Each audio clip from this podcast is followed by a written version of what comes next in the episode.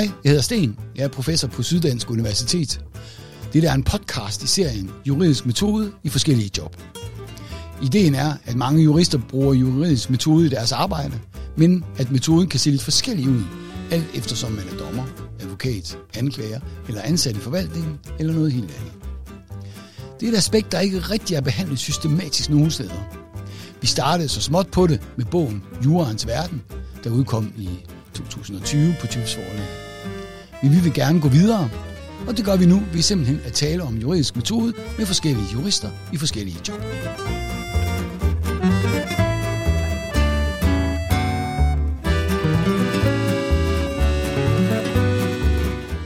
I dag skal jeg sige velkommen til Daniel Hartfield Travn, uh, som er kandidat uh, her fra SDU, altså juridisk kandidat fra 2015. Herefter arbejder han et par år i Digitaliseringsstyrelsen, hvor han uh, blandt andet uh, lavede et, uh, lovudkast. I 2017 startede han som advokatfuldmægtig. Samtidig med cirka startede han sit eget firma, Legal Tech, som i en vis forstand kan siges at være en juridisk metode som forretningsmodel. Men det kan være, Daniel, at vi simpelthen først lige skal høre lidt om Legal Tech. Hvad er det egentlig for noget? Hvordan, hvad, hvad er det, I laver? Hvad er det, I sælger? Jamen, uh, Legal Tech er jo så i virkeligheden en, en fælles betegnelse for teknologi, der understøtter den, øh, det juridiske arbejde. Det juridiske arbejde kan ja, ikke rigtig fungere uden den juridiske metode, kan man sige. Uh, det vi gør, uh, jamen, det er at tage alle former for regler i virkeligheden, både uh, egentlig lovgivning, uh, men også uh, hvad hedder det, internationalt anerkendte standarder for eksempel, mm. eller ja. interne regler i organisationer for eksempel, øh, og så decimere dem, øh, finde ud af, jamen, hvilke spørgsmål er det nødvendigt at stille, øh, og hvilke udfald er der, øh, og i det omfang, der så rent faktisk er øh, udfald, som kan, øh, øh, hvad skal man sige, klassificeres øh, og øh, øh, skemalægges, kortlægges, mm. jamen så bruger vi dem øh, simpelthen til øh, og, og så præsentere øh, brugeren for de spørgsmål, der er en forudsætning for at kunne nå til bunds i, øh, hvad der er øh, for eksempel lovligt eller ikke lovligt. Jeg skal lige spørge lidt til, til, til grundlag, fordi du sagde, at det synes jeg lyder vældig spændende. Altså, det er både lovgivning, og det kunne også være interne sådan, firma virksomhedsstandarder. Mm. Ja, ja. Hvor, hvor, som jo også, det er jo også det er, er sådan en form for normsætning, det er det jo.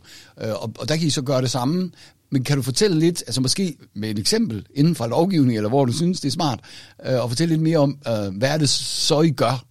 Men altså, det vi jo blandt andet, det vi startede med at gøre, det med, med databeskyttelsesforordningen. Altså, der har vi, øh, der har vi simpelthen øh, splittet den øh, ad øh, i forhold til de øh, krav, der er til øh, dataansvarlige databehandlere og de primære aktører, der i øvrigt måtte, måtte optræde. Øh, og så har vi set på, jamen, hvad er der af forpligtelser? Så et af de øh, sådan mere øh, gennemgående temaer, det er behandlingsfortegnelserne. Øh, og sådan som loven den er struktureret nu, så hedder det sig, at i udgangspunktet, som med alt gode jord, så er det selvfølgelig udgangspunktet en forfærdelig masse undtagelser. I udgangspunktet, så skal den dataansvarlige have en fortegnelse over sine behandlingsaktiviteter, hvor det ligesom redegør for, hvorfor behandler vi personoplysninger, og hvad for nogle øh, oplysninger har vi, hvem har vi oplysninger om, hvor længe har vi dem og sådan nogle ting. Øh, undtagelsen til det er så, at hvis man beskæftiger under 250 personer, så skal man ikke lave behandlingsfortegnelser. Det er der selvfølgelig også en undtagelse til. Så undtagelsen til undtagelsen, det er altså, at hvis behandlingsaktiviteten den øh, indebærer høj risiko for de registrerede, eller den øh, medfører behandling af artikel 9, altså særlige kategorier eller personfølsomme oplysninger, eller artikel 10 oplysninger om straffe, øh, dom og lovovertrædelser, eller behandlingen ikke er lejlighedsvis, så skal man alligevel lave en fortegnelse. Og det er de færreste øh, virksomheder, der, har, der udelukkende har behandlingsaktiviteter, som er lejlighedsvise. Øh, de fleste har et eller andet øh, fast defineret interval for det, eller ved på forhånd, at de kommer til at skulle gøre det igen året efter, øh, hvis det ikke i virkeligheden bare er noget, der pågår hele ja. tiden. Altså, det lyder lidt som om den undtagelse i virkeligheden så er faktisk er hovedreglen, at hvis man ja. er en virksomhed, der behandler persondata, så skal man nok have sådan en ja, fortegning. lige præcis. Ja. Og, det er jo, og det er jo sådan noget, hvor det ikke er særlig... Øh, det er meget udemokratisk måde at skrive lovgivning på, kan man sige, ja. som gør det meget svært for erhvervsdrivende af alle størrelser, ligesom at navigere i, hvad er egentlig forpligtelsen. Øh, og der har vi jo så, øh, der kunne eksemplet være, at vi siger, et behandler i personoplysning, så siger de ja, okay. Beskæftiger jeg i øh, over eller under 250 ansatte, så siger de øh, ja eller nej. Hvis de siger øh, ja, så er der ikke noget der. Så står der bare, I skal lave behandlingsfortegnelser for jeres aktiviteter. Øh, hvis de så siger nej, øh, jamen så spørger øh, systemet sig selv, øh, jamen øh, er der nogle af jeres behandlingsaktiviteter, som øh, I har vurderet medfører høj risiko for de registrerede? Så vi siger, det ved de ikke. Så spørger vi, har I lavet en risikovurdering? Og så stikker den af den vej, og så kommer man i dybt med den del. Ah. Hvis de siger, det ved vi ikke, eller de siger, nej, der er ikke nogen øh, højrisikoaktiviteter, så spørger vi så, jamen behandler I de her øh, helbredsoplysninger, for eksempel efter artikel 9, så siger de også nej, behandler I så oplysninger om straf, der må overtræde, så siger de også nej. Så spørger vi til sidst, jamen er behandlingsaktiviteten, aktiviteterne lejlighedsvise? Ja. Øh, og så siger de jo også nej, og så klapper fælden, kan man sige. Og så skal ja. de så lave dem, og det får de så at vide. Men hele den der juridiske tænkning i det, er sådan set det, der er decimeret og øh, kortlagt, øh, og så lavet til et system ja, i Ja. Og, det, og, det, og det vil sige, altså vi, vi nærmer jo også, også noget, en form for sådan kunstig intelligens ja. her, kan man sige, ikke? At, at, at det I gør det at prøve at, at formulere spørgsmål, sådan at man kan, at man altså typisk i hvert fald vil mm. kunne svare på dem, og, og så bliver man så lidt hen til det næste relevante spørgsmål, og så ja. på et eller andet tidspunkt, ja, så, hvor er det så, man ender henne? Så ender man i, at øh, okay, det er fint, det I gør, eller øh, I har faktisk brug for at gøre en hel masse mere, eller hvor ender man henne? Man ender jo med, at man får kortlagt alle øh, de øh, beslutninger, beslutninger, man så har taget undervejs i spørgerækken der, og så får man jo faktisk noget dokumentation for, hvordan øh, det ser ud. Så vil der jo så stå. Organisationen har vurderet, at den har behov for at lave øh, behandlingsbetegnelser for sine aktiviteter, fordi øh, den beskæftiger under 250 ansatte, men aktiviteterne for eksempel ikke er lejlighedsvise. Ja. Og så at øh, undtagelsen om artikel 9 og 10 oplysninger finder jo ikke anvendelse. Så vil det det, man har men det er jo ikke noget, folk de sætter sig ned og dokumenterer og skriver, fordi det er typisk ikke der er kerneopgaven. Men der er øh, ofte en masse administrativt relateret til øh, selve arbejdet, ja. som folk i virkeligheden ikke interesserer sig for, men som de bliver nødt til at dokumentere ja. alligevel. Ja. Og det er så der, vi kommer ind, kan man sige. Ja. Og siger, okay, du skal ikke selv opfinde dybslæring, du skal ikke selv tænke over, hvad du skal spørge dig selv om. Det gør systemet. Du skal heller ikke selv skrive tingene ned. Det gør systemet også. Men når det er færdigt, så skal du lige tjekke af, om du så kan stå inden for det, den så har produceret. Ja, ja det er klart. Jeg, jeg skal lige høre, sådan øh, for forståelsens skyld, hvis, jeg, hvis nu leger vi lige, jeg har et firma, der, mm, der er sådan måske 50 ansatte, og sådan, og vi, ja, vi skal, de skal også ansættes, så der, så der er jo nogle personoplysninger, og vi beskæftiger os med, med noget, hvor der kunne måske godt være lidt nogle personoplysninger involveret. Hvad gør jeg? Skal jeg så altså, ligesom købe jeres øh, produkt, og så kan jeg sådan gå igennem det, og så kan jeg så ende med måske selv at finde ud af det, eller ende med, at når nu ved jeg præcis, hvad det er, jeg skal gøre, og hvad det er, jeg ikke selv kan finde ud af. Det er jo i sig selv en, en del, vil jeg sige. Ikke? Ja, men altså begge dele i virkeligheden. Altså, øh, vi beskæftiger os jo inden for forskellige retsområder, blandt andet databeskyttelse. Ja. Øh, og der vil det være det, man gør. Altså, at man øh, køber sig en licens, øh, og så løber man simpelthen øh, spørgsmål igennem. Øh, og så får man afdækket et, hvad mangler du at gøre? Ja. Ja. Øh, og for det, øh, der vil du så også kunne udarbejde mange af de ting, som du bør udarbejde, når vi snakker om det sådan rent dokumentationsrelateret. Ja. Men den kan jo i praksis ikke ændre på din, øh, din måde at håndtere oplysningerne på i din hverdag. Det skal du stadigvæk selv. Ja, ja, det er klart. Ja. Men, men bare det, altså det, det, der er det smarte ved det her, det, i mine ører, der lyder smart, det er, at så kan man blive meget mere skarp på, altså hvis man ikke, når man ikke kender de her ting, hvad er det så, man skal gøre, hvis man nu er sådan en, der faktisk gerne vil sådan, jeg vil gerne over lovgivning, men, og så giver man sig til at læse GDPR, og så bliver man meget, meget hurtigt meget træt. Ja. Øhm, at, at, at, at det, det, lyder som om, at det, er en, altså, det lyder ret oplagt. Ja, øh, ja det slipper man for. Man slipper for at, ja. at skulle læse den egentlige lovgivning, fordi vi har jo brugt oceaner af tid og energi på at, at decimere det, og så også i øvrigt præsentere det på en måde, som er spiselig for ja. øh, modtageren, ja. som ja. Øh, jo oftest ikke er jurist, ja. øh, og oftest har meget begrænset interesse i den egentlige jura. Øh, så ligesom når, øh, og det lavede vi selvfølgelig advokatfirma, men i øvrigt også, da jeg sad i, øh, i styrelsen, øh, jamen for at finde ud af, jamen, hvad, hvad er egentlig øh, situationen, hvad er faktum i det her, før usen bliver anvendt, kan man sige. Øhm, og det er jo i virkeligheden måske også lidt der, den juridiske metode kommer ja. ind med at få først kortlagt, jamen, hvad, er, hvad er det, det drejer sig om det her, øh, og så få øh, på baggrund af øh, et sådan et veletableret grundlag sige, okay, jamen, når det her er situationen, så ved vi også, at det er de her regler, der finder anvendelse, og de finder anvendelse på den her måde. Øh, og der er jo altid situationer, hvor, øh, hvor det kommer an på øh, et skøn, men de vil jo så være meget mere tydelige de få steder, kan man sige, hvor, hvor der skal skønnes. Ja. Øhm, Og, og hvem får, kan du nævne et eksempel? Altså, hvem, hvis man nu sådan sidder der, det, jeg kan godt svare på, om der er over eller under 250 ansatte, for eksempel. Ikke? Og, men så er der måske andre ting, som kunne være et skøn, hvor, og, og hvordan, hvordan håndterer I det? Øhm, der er jo sådan noget som, at i, øh, i forordningen, der hedder det sig, at hvis man behandler oplysninger i stort omfang, øh, eksempelvis øh, artikelioplysninger, jamen, så skal man lave den her øh, konsekvensanalyse, der DPI og sådan noget. Sådan en form for udvidet risikovurdering i virkeligheden. Øh, og øh, hvis du bare spørger folk, om de skal lave øh, konsekvensanalyser, så er det de, svære, de færreste, der vil kunne, kunne svare på det. Ja. Øh, men hvis man decimerer det og stiller et spørgsmål, for eksempel om der er højrisikoaktivitet og så videre, men også om øh, det er... Øh, det er en aktivitet, der i stort omfang indebærer øh, behandling af, personoplysninger om helbred for eksempel, jamen så har vi ikke øh, et øh, foruddefineret øh, udfald. Øh, det er ikke bare øh, ja, nej, ved ikke. Øh, så vil der typisk være noget hjælpetekst øh, tilgængelig, hvor man bare kan trykke på sådan en informationsknap, og så står der, jamen, der er den her praksis for, at stort omfang er mm. sådan og sådan, eller der står i betragtningen øh, 86, at kan ikke huske, om det er 86, det er vist ja. nok i den boldgade der. Ja. Men, at, øh, men at der står der, at øh, det som minimum ikke er stort omfang, hvis det er en enkeltstående læges øh, behandling af helbredsoplysninger om sine egne patienter. Og så vil vi jo så supplere det op med, øh, at jamen, i 2020, øh, jamen, der skrev PLO, at øh, den almindelige praktiserende læge har 1600 patienter for eksempel.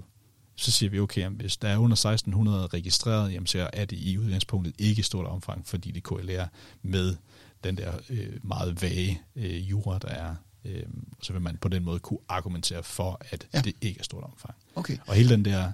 Så, så virkelig ligger der, kan man sige, der ligger virkelig to øh, ting i det. Altså for det første, at, at, at I, hmm, hvordan skal man sige det her, altså lidt sådan, gør det muligt også for, for dem, der faktisk skal bruge det, i et eller andet omfang selv at skynde, fordi I deler det op i sådan små, jamen, sådan og sådan og sådan, altså folk kan jo typisk læse, ja, ja og, og jamen, er det her tilfælde i virksomheden, er det ikke tilfælde, og så kan man ligesom sige, okay, nu må du altså vælge, er det så, hvor er vi så henne på den ene side eller på den anden side. Lige præcis. Øhm, og også i, det, det er den ene ting, og den anden ting er vel, at I så også i et eller andet omfang, altså så at sige normeret skønnet, som du siger der med lægerne, jamen hvis det er standard, det er med de 1600, ja, så bruger I den standard, det lyder meget fornuftigt, vil jeg sige, men så bruger I den standard som, som, øh, som ligesom normering for det juridiske. Ja, så tager vi udgangspunkt i det, og så er det jo så også, kan man sige, os, der lægger hovedet på bloggen for, at hvis nu tilsynet de kommer og siger, jamen prøv at det er et stort omfang, selvom I kun har 1500 registreret for ja. eksempel, ja. øh, så, så løber vi jo så en risiko ja. på vegne af de, ja. af de ja. eller af kunden, der ja. kan man sige. Øh, og kunne man ikke også sige her, øh, ja, det kan godt være det lidt ledende spørgsmål, men kunne man ikke sige der, at, at når, når I så faktisk har tænkt de her ting igennem, og i øvrigt jo ikke er, øh, hvad hedder det, altså en interesseret part, der siger, py, ja, nu vil jeg altså godt nok skynde, at jeg er udenfor, jeg behøver ikke at gøre alle de her ting, men I, I foretager en anden vurdering på et, kan man sige, altså savligt oplyst grundlag, at så kunne de tænke, at for eksempel datatilsynet, hvis de kigger det her nærmere efter, at de så vil sige, det ser jo egentlig meget fornuftigt ud. Jo, altså vi har jo ikke nogen øh, vægtet interesse i organisationen. Der er jo mange, som gerne vil, ja, de vil gerne i hvert fald sige, de er compliant, men så også ja. gerne bare, øh, vi hører tit, at folk de vil gerne øh, være lige præcis compliant nok til ikke at få bøder. Og det er jo sådan et lidt fluffy størrelse, så det, det, det vil vi selvfølgelig gerne hjælpe dem med, det er klart. Øh, men, men lige præcis med det her, der, der er det jo altså øh, så tæt på øh, egentlig objektivitet, som man kan komme, fordi ja. vi kun tager ja. udgangspunkt i, hvad man på baggrund af den juridiske metode skal forholde sig til. Ja, ja. Glimrende. Øh, jeg vil lige spørge til, fordi nu har du så talt sådan der om lovgivning, men du nævnte også, det synes jeg var, var vældig interessant, altså interne standarder. Mm. Det er jo typisk i lidt større firmaer eller større ja. virksomheder, ja. Hvor, hvor der kan være alle mulige interne regler. Og, og kan, du, kan du sådan lige nævne et eksempel, altså hvordan er det, det kunne være, hvordan, hvordan, hvordan kan I komme på banen? Ja, selvfølgelig. Altså, der, er jo, der er jo to øh, situationer. Der er dem, hvor de har valgt at underlægge sig et regelsæt. Det kan være øh, virksomheder, der gerne vil arbejde med informationssikkerhed efter ISO 2001 for eksempel. Ja. Der har vi gjort det samme. Vi har taget standarden, og så har vi decimeret den. Øh, og så selvfølgelig kaldt det øh, noget, så det ikke er plagieret fuldstændig i hvert fald øh, fra ISO. Så slipper vi ja. for at snakke med dem om det. Øhm, og så er der den anden, hvor øh, man bare internt har nogle kvalitetsstandarder, øh, som man, man vil leve op til. Det er ikke noget, man nødvendigvis er pålagt udefra, mm. Mm. men det er et spørgsmål om, at man vil have øh, produkter af en vis øh, kvalitet. Og der har vi et øh, græsfrøfirma for eksempel, øh, som jo har en hel masse arbejdsgang for øh, podning og øh, spaltning og alt muligt andet af de her øh, græsfrø. Men det er ikke noget, de er forpligtet til at leve op til, men det er det, de lever af. Og det skal der bare være ensartethed i. Og der er det jo så, man kan sige, at vi sørger for, at medarbejderne bowler med bander, når de kører vores system, for de kan teknisk set ikke ramme uden for skiven. Ja, okay. Og det vil sige, det, det, altså, i, i sådan et tilfælde, så er det den, altså, hver enkelt medarbejder, der ligesom skal køre igennem systemet. Ja, det hvordan? kunne det være, ja. Ja. Altså, så dem, der sidder og for eksempel og laver øh, brydninger, jamen de vil så kunne sidde og sige, jamen, hvad er det her? Så kalder de den et eller andet, altså ja. latinsk betegnelse formentlig, ja. kunne man ja. Ja. forestille sig. Ja. Øh, og så, øh, jamen, øh, hvor langt er den i sin vækst, og hvordan ser den ud, og øh, hvordan reagerer den på de her, de her ting? Reagerer den sådan her eller sådan her? Øh, og så i takt med, at de svarer på det, jamen, så bliver jo så genereret dokumentation for, at de rent faktisk har taget stilling til. Ja. den afprøvning ja. af Ja. kvaliteten, kan Ja. man sige. Ja. Ja, det, jeg synes, det lyder vældig spændende. Nu kommer der et lidt spøjt spørgsmål. Ja, Øh, har I ikke fået henvendelse fra Facebook øh, til at køre sådan nogle? Fordi jeg, jeg kan se på, der, på det her tilsynsråds afgørelse, at de har total rod i deres, øh, øh, i deres interne. Så har de nogle interne regler og nogle eksterne. De passer ikke sammen, og så laver de dem om, og så passer det slet ikke sammen. Det lyder som om, at, at nogle af de ting, øh, som I gør, faktisk både vil kunne servicere i forhold til at overholde lovgivning, forudsat at Facebook er interesseret i det, øh, og at øh, de, de kunne overholde deres egne interne regler, hvad de til synligheden også har svært ved. Det har vi desværre ikke. Nå. Øh, det havde sikkert været en rigtig god forretning i, øh, men, øh, men øh, vi har ikke fået nogen henvendelser fra, fra dem specifikt. Nej. Nej. Men det, vil- hvis, jeg kunne spørge på en anderledes måde, ville det være en, en at opgave, som I sådan set kunne, om ikke løse, så i hvert fald bidrage til at løse? Ja, ja, helt bestemt. Altså, øh, det, er jo, det er jo det, der er sådan lidt sjovt, fordi det er jo, det er jo ikke, øh, det er ikke for sjov. Det er ikke, øh, det er ikke nemt, det er hårdt arbejde, men det er ikke, det er ikke raketvidenskab. Altså, øh, de fleste organisationer har nogen, der er øh, eksperter inden for deres eget område, og ved lige præcis, hvordan de gør tingene, og også hvordan de øh, nogle gange afviger fra det, de internationale standarder for at opnå et højere, øh, øh, altså en bedre kvalitet eller et bedre resultat. Øh, og al den know-how, øh, de har, den faciliterer vi jo så bare bliver suget ud af hovedet på dem. Først i første omgang sat ned på, øh, på papir, altså så er det jo så nogle Word øh, rapporter på øh, 70 og 100 sider, og så efterfølgende sat op i systemet. Og det vi jo så har gjort nu, jamen, det er, at vi har gjort det muligt for de her videnspersoner selv at bygge systemet, uden i øvrigt at kunne kode noget som helst. Ja. Øh, så det, det er sådan en form for, øh, for low-code. Det er ikke 100% no-code. Det vil vi gerne hen i 100% hvad? Undskyld. no-code, altså hvor, man No- slet ikke, hvor brugeren slet ikke skal kunne kode. Nå, okay. Ja. Der er vi ikke helt endnu, Nej. men vi er i low-code, hvor du kan bygge systemet øh, og få øh, præsenteret de spørgerækker, du mener, der er behov for at få den til at spytte den rapportering ud, øh, som du gerne vil have det. Men der er noget med det grafiske interface, det kan du ikke selv ændre på, øh, uden at have en, Mm. en der kan kode det. Ja, og, og, og når, når I, det er jo også så spørgsmålet teknisk her, altså sådan, fordi der, der er jo det her, øh, altså jurister kan noget, øh, og så er der nogle, hvad hedder det, teknikere, der kan, der kan kode og sådan, ikke? men man, der, mm, der er vel også brug for nogen, der kan, altså i hvert fald har forståelse for, for begge dele og sådan. Ja, altså, ja. Hvordan gør, foretager du kodning for eksempel, eller hvordan organiserer I sådan noget? Nej, jeg, jeg, jeg koder ikke, men jeg, jeg er systemdesigner øh, ja. tingene. Jeg ved, gerne, hvad, jeg ved, hvordan I gerne vil have, at de skal se ud, øh, og jeg ved, i hvilken rækkefølge jeg synes, tingene skal øh, ja. spørges til. Ja. Øh, og så får jeg jo bygget det, øh, kan man sige, typisk i PowerPoint og med Word og Ja. ja. skærmbilleder af tidligere systemer, vi har lavet og sådan noget, øh, og lavet sådan en eller anden form for plamage af det. Øh, og så tager vores øh, udviklere, som jo så er øh, softwareingeniører typisk, øh, og, øh, og gør det til virkelighed. Så det ikke bare er koncepterne. Ja. Øh, Og, og, og det du laver, er det det, man kalder quasi-kode, altså hvor, hvor man, hvor man sådan skriver det i, at hvis det og det, så det og det. Altså hvis en virksomhed har over 250 medarbejdere, så skal de gøre det. Hvis de Ja. har under 250, ja, så går vi hen i næste spørgsmål. Hvis har I så, og så videre. det er det. Giver, det er lidt tendentiøst spørgsmål, må jeg indrømme, men giver øh, jurauddannelsen en god baggrund for at kunne lave sådan en, en quasi-kode, eller, eller er det noget, du har med, så at sige, øh, selv, eller andre steder fra, eller, eller hvor det nu kunne være? Øh, altså det er jo nok en kombination jo. Øh, jeg synes, at øh, det er oplagt, at man skal kunne det her som jurist. Øh, jeg tænker heller ikke, det er for sjovt, der hedder code på fransk og så videre. Ja. Øh, så, så der er jo nogle helt klare paralleller, øh, og inden for rammerne af, af kodning, som vi kender det i dag, hvor der jo kun er de her hvis, så øh, relationer, jamen, så er det en forudsætning for at kunne anvende juren korrekt, at du kan se det på den måde i virkeligheden. Og det kan godt være, at du ikke er bevidst om, at du øh, tænker det og ser det på den måde, men så snart man bliver det, jamen, så vil man essentielt set kunne, kunne skrive ned, hvordan man gør tingene rent juridisk. Ja. Jeg har så været heldig nok til øh, at arbejde i, øh, i øh, IT-virksomheder øh, de sidste snart 10 år, tror jeg, jeg startede med at være studiejur hos et IT-center som den eneste studiejur, og øh, der skulle jeg så lære øh, at begå mig med alle de her øh, dejlige mennesker, som alle sammen havde en teknisk baggrund. Øh, og der var nogle af dem, der var øh, rigtig flinke til at være rigtig pædagogiske omkring øh, min forståelse af, hvad der var ja. hvad, og alle de her mange, mange, mange forkortelser, som de anvender, fordi der har også deres eget specialsprog, ja. og hvordan øh, en computer essentielt set fungerer, øh, sådan nogle ting. Og så igen i Digitaliseringsstyrelsen jo, hvor, hvor, altså, hvor systemudvikling af, af alle de her fælles offentlige løsninger, NemID og Bord.dk og hvad, hvad der ellers kommer, e-boks og sådan ja. nogle ting, ja. Øh, de i virkeligheden fødes jo, hvor man også er nødt til at have en, en forståelse af, hvad er rammerne for, hvad en computer den kan. Øh, ja. Ja. Så det, ja. de to ting har, har været rigtig fine. Ja.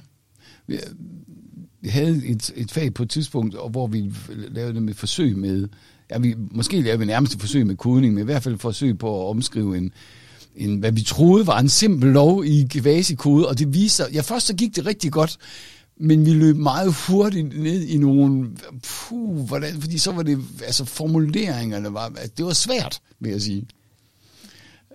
Det er, er, det, er, det, er ikke det noget, alt sammen, ja. det er ikke alt sammen nemt. Altså det kommer helt klart an på retsområdet. Det er, det er jo nemmest, hvis det altså for videnspersoner, der kender deres egen processer internt. Der er det jo nemt for dem ja. at omsætte. Ja. Ja. Men hvis du skal sidde med den der helt hardcore regulering, og så omsætte den kvæg, at du så skal tage højde for, at halvdelen af formuleringerne, jamen, øh, de skal ses i lyset af 25 forskellige afgørelser, øh, der strækker sig over 30 år, øh, jamen, så bliver det øh, ikke nemmere. Det gør det ikke. Øh, og der er det, den juridiske baggrund helt klart spiller ind.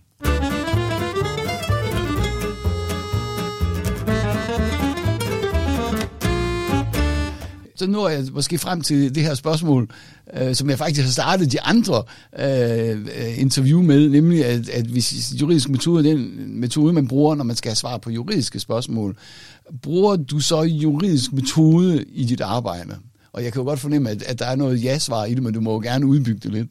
Ja, det gør jeg. Jeg, altså, jeg lever af øh, at anvende juridisk metode, og, øh, og, og, og så bruge den i praksis til at omsætte regler til øh, systemer, der kan anvendes af ikke-jurister øh, simpelthen for at lette deres hverdag, øh, kan man sige. Ja, øh, og, og, og, og kan man sige lidt mere om, altså hvis vi, hvis vi sådan tænker den her model med, at der er noget relevant use, og der er noget faktum, og så er der noget subsumption, kan man, kan man, kan man du sige lidt nærmere om det? Det lyder lidt som om, at, at så, så er der, altså, så kan man, så kan brugeren, altså, som jo typisk er den, der kender faktum, så ligesom taste faktum ind, eller skrive ja eller nej, eller hvordan, hvordan det nu foregår. Og så bliver man ligesom lidt hen til, jamen så er det det her jus, der skal bruges. Og så bliver det her spørgsmål relevant, altså det her faktuelle spørgsmål relevant. Er det sådan cirka, sådan det foregår? Ja, det er det. Øh, ja. Faktisk øh, fuldstændig som det foregår. Ja, okay. Men det er jo glemrende, og det, det siger jo så lidt om, øh, kan, kan jeg vel nærmest sådan lidt konkludere, at, at det er jo den her sådan jus factum subsumptionsmodel, men med en hel masse, og det er der jo også, i, altså, selvom man ikke er en computer, øh, selvfølgelig, altså en pingpong mellem jus og faktum, fordi når hvis faktum lige ændrer sig lidt, up, så skal vi have fat i, så skal vi tilbage til jusen, og så kan det være, at den peger os i en anden retning. Og sådan. Ja, det, er, det er vældig godt. Så kommer der måske... Øh, jo, vi har været lidt inde på det med retskilder, at I kan sådan set både gøre det på, på lovgivning og på, på interne øh, sådan vedtægter eller standarder. Eller sådan. Så det, er jo, det er jo egentlig ikke så mærkeligt. Men hvad med fortolkning? Fordi det er jo noget, øh, som jurister ynder og siger, sige, at det er noget, vi er vældig gode til. Vi kan fortolke. Det kan godt være, der står sådan i en bestemmelse, men kære venner, det skal jo forstås sådan og sådan. Ikke? Øh, og og hvordan, hvordan får man så at sige det lagt ind i, i sådan et system? Øh, det gør man ikke.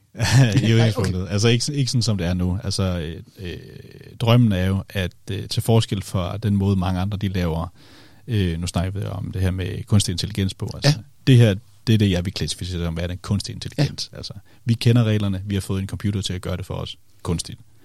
Øhm, det vi vil gerne hen imod, det er, at den selv begynder at lave dokumentationen på basis af endnu mindre information, fordi den begynder at kunne regne ud, at jamen, hvis det her det er svaret, så kender jeg også svaret på de næste spørgsmål i højere grad.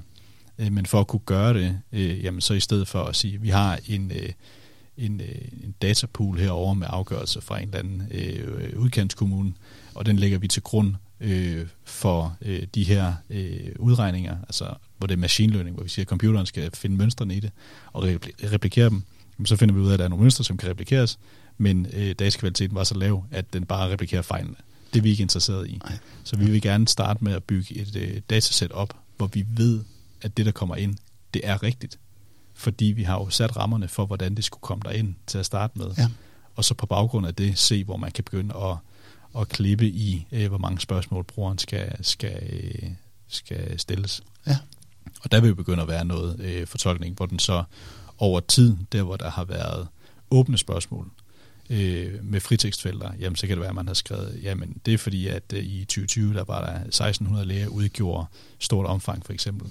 Jamen så har den, lad os sige, øh, 10.000 øh, af dem og stille sig på ryggen af, og så er der en, hvor der står, jamen i 2021, jamen der var det 1750, der udgjorde stort omfang. Jamen så skal den selv kunne sige, okay, jamen tidligere, ja, ja. der kan vi se, at den har, øh, eller at der har været stort omfang ved 1600, men det seneste, det er 1750 øh, for eksempel. Men der er et stykke vej, fordi der skal rigtig meget data til os. Jeg, jeg, jeg, jeg kan virkelig godt se, eller jeg forstår godt det med, altså med machine learning, at det er på den ene side vældig, øh, altså vældig tillokkende, men at det også, som du siger, altså kan replicere fejlene. Mm. Og, og nærmest, altså ikke bare replicere, men altså booste mm. fejlene, kan man sige. Ikke?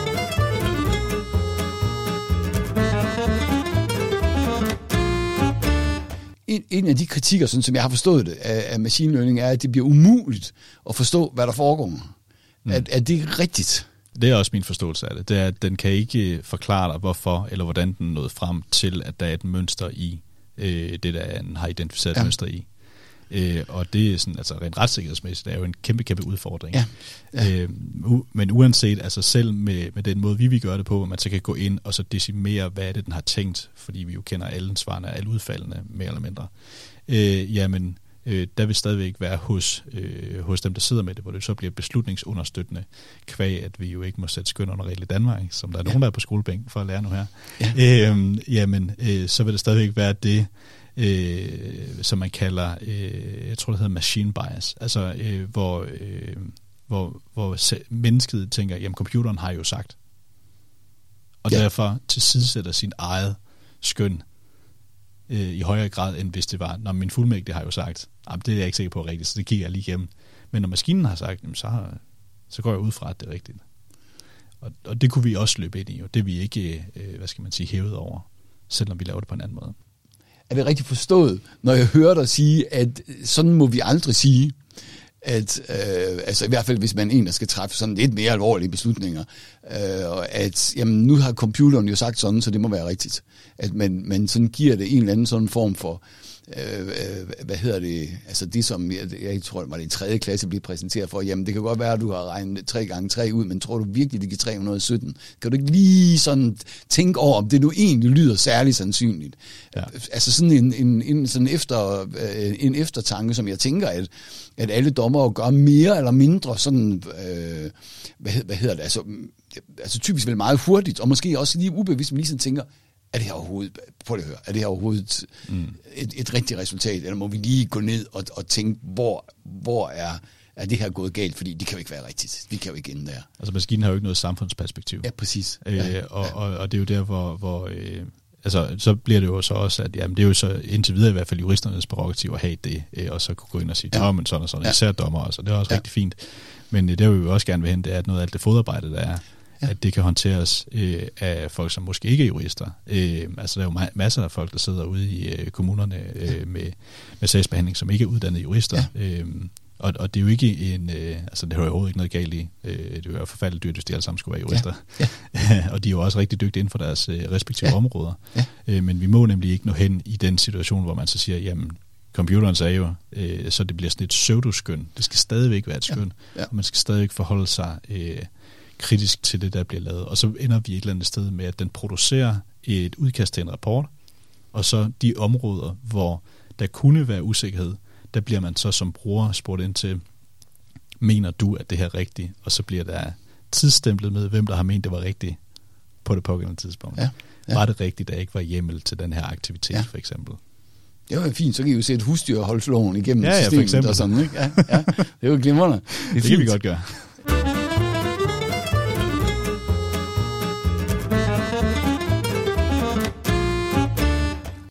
Sådan som jeg forstår det, så opererer man også inden for, for, for sådan nogle systemer med, med noget, man kalder defeasible logic, og det er vel også lidt derinde, vi er. Altså en, en logik, som siger, at som regel så er det sådan, at hvis x, så y, og, og, eller, og, og sådan. Ikke? Men så vil der altid være plads til, at en gang imellem, så kan det være anderledes. Og vi, ved, vi kan ikke på forhånd opsætte betingelserne for, hvornår det kan være anderledes, fordi vi ved jo ikke alt, hvad der sker i fremtiden. Og så kan der ske, altså være ny teknik, eller øh, øh der kan komme nye ting, øh, øh med, med, hvordan vi skal behandle det her, og sådan. Er det, øh, forstår, du, hvor jeg vil hen? Altså, det er et spørgsmål om, kan man, altså den der, det er måske lidt det samme, jeg virkelig også sagde før, men altså, den her åbenhed, som der må være, så der er selvfølgelig en masse logik i det. Og, og altså, hvis, der, hvis det her, hvis du er over 18, så kan du gøre det, og sådan noget. Det er jo rimelig let, men så bliver der også nogle ting, hvor man må sige, at, at, øh, at man kan ikke på forhånd præcis vide, hvornår det så ligesom skal gå til den ene side, og hvornår det skal gå til den anden side. Altså det der typiske resultatet af det der, enten så siger man, det et, har vi identificeret som værende et øh, risikofyldt øh, ja. område, Ja. øh, og øh, derfor åbner vi op for en fritekstbesvarelse og øh, uddybende øh, vejledning om, hvordan det så kan besvares. Øh, og ellers så øh, giver man sig i kast med at forsøge at decimere det, øh, og det bliver man ikke færdig med. Fordi, Og når du siger decimere, det er ligesom at, at dele det op i sådan Ja, det er det der quasi-kode simpelthen, Ja, ja, hvor man går ind ja. og siger, jamen for at kunne afdække det her øh, emne, jamen så bliver vi nødt til at stille så uforholdsmæssigt mange spørgsmål, at det ikke længere er et brugervenligt system. Okay, ja. Ja. ja. ja. Så der er også en, en sådan trade-off på det. Ja, lige præcis. Ja.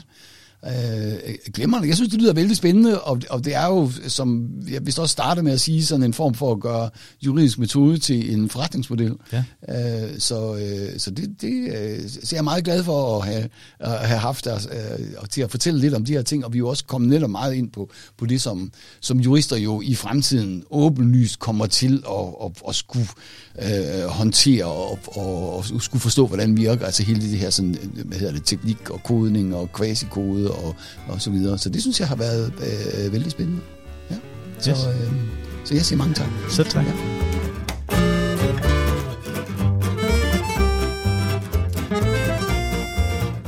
Vi har ikke mere for denne gang.